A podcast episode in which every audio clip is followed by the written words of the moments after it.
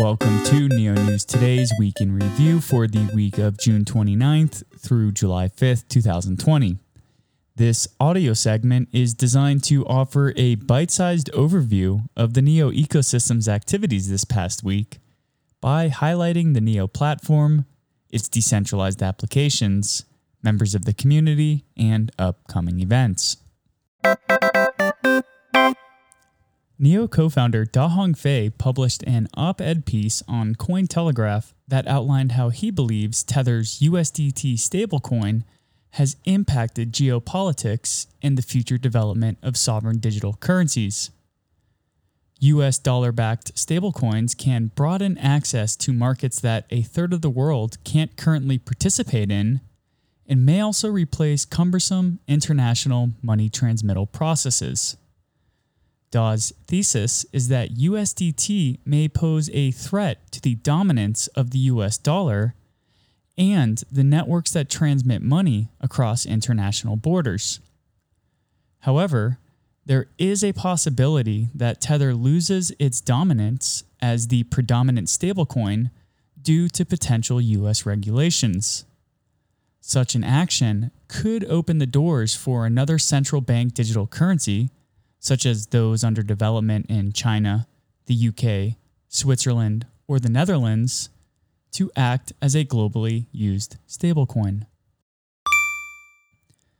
Da was also the opening keynote speaker on the second day of the second Chain Plus Blockchain New Finance Summit in Shanghai, China, which was the first offline event of the year the NEO co founder attended.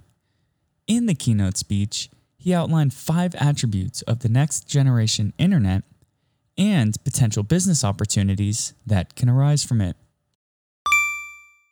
Neo News Today published an article that discussed how Neo can take a leadership role in the adoption of token standards through its work with the Interwork Alliance. The article examined the need for token standards, assets that can be tokenized, and Neo's role within the organization. Neo News Today released episode 34 of its podcast, which featured Paul DiMarzio, the marketing director for the Interwork Alliance. In this episode, topics of discussion included the purpose of the Interwork Alliance, its member driven organization, what tokenization means to businesses, and much more. In the conversation, DiMarzio noted, quote, after 36 years in the industry, I feel like a kid again. This is a lot of fun. It's a great place to be. End quote. Neo News Today also released the first videos in a new series that aims to provide functional introductions to various wallets that support Neo. The initial videos featured the Neon wallet and the Neoline mobile wallet, outlining the basic features so users can decide which wallet may best suit their needs. Novum participated in two AMAs this past week, one with the Nash community and the other on the Neo subreddit. Cumulative topics of conversation included exchanges to trade the NNN token, benefits of holding a tokenized gold backed asset, the vision of the Novum team, benefits of incorporating in Liechtenstein, redeeming NNN tokens for physical gold, and much more. Novum also minted 15,000 NNN tokens, which is backed by 150 grams in gold. The recent minting increased the total token supply to approximately 4 million NNN tokens. Next released its monthly report for June 2020, which included Neoline mobile wallet updates, information on adjustments to the API for non fungible tokens, and a community t shirt design and giveaway campaign. QLC Chain released its Quarter 2 2020 quarterly report, which highlighted the growth in Q Wallet users integrated support for decentralized finance projects, and increased use of QGAS for mobile payments.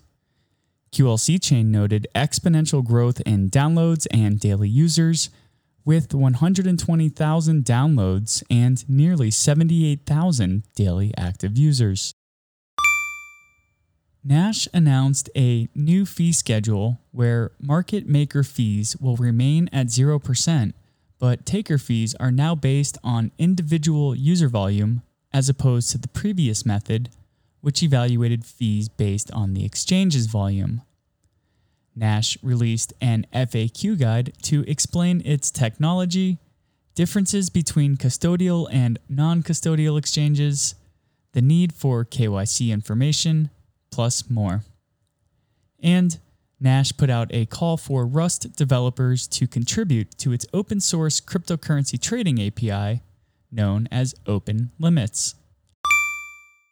O3 Labs announced the beta relaunch of its desktop and mobile wallets.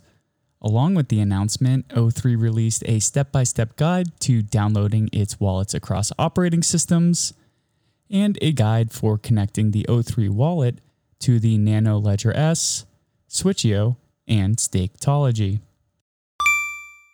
TranslateMe updated its application, which included the removal of advertisements, the addition of support for NeoTracker, support for the Malaysian and Kannada languages, and small tweaks to the UI.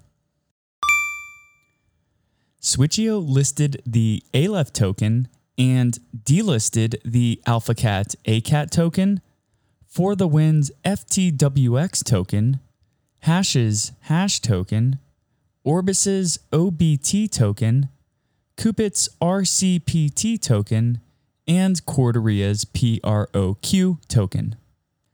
The Switcheo SWTH token was also listed on three custodial exchanges MXC, Hoo, and HBTC. Nash listed Novum's gold backed NNN token, and Bridge listed its ETH based BRDG token on the Uniswap non custodial exchange. To keep up to date with the latest news, events, and happenings in the NEO ecosystem, please visit www.neonewstoday.com. And if you haven't yet, please subscribe to our channels on YouTube, Apple iTunes, and or Spotify. It goes a long way when our listeners like, comment, and give us a five-star review if you feel our content deserves that rating. Every comment and review helps others learn more about the NEO ecosystem, as well as our efforts here at NEO News Today to give you the most accurate and objective information.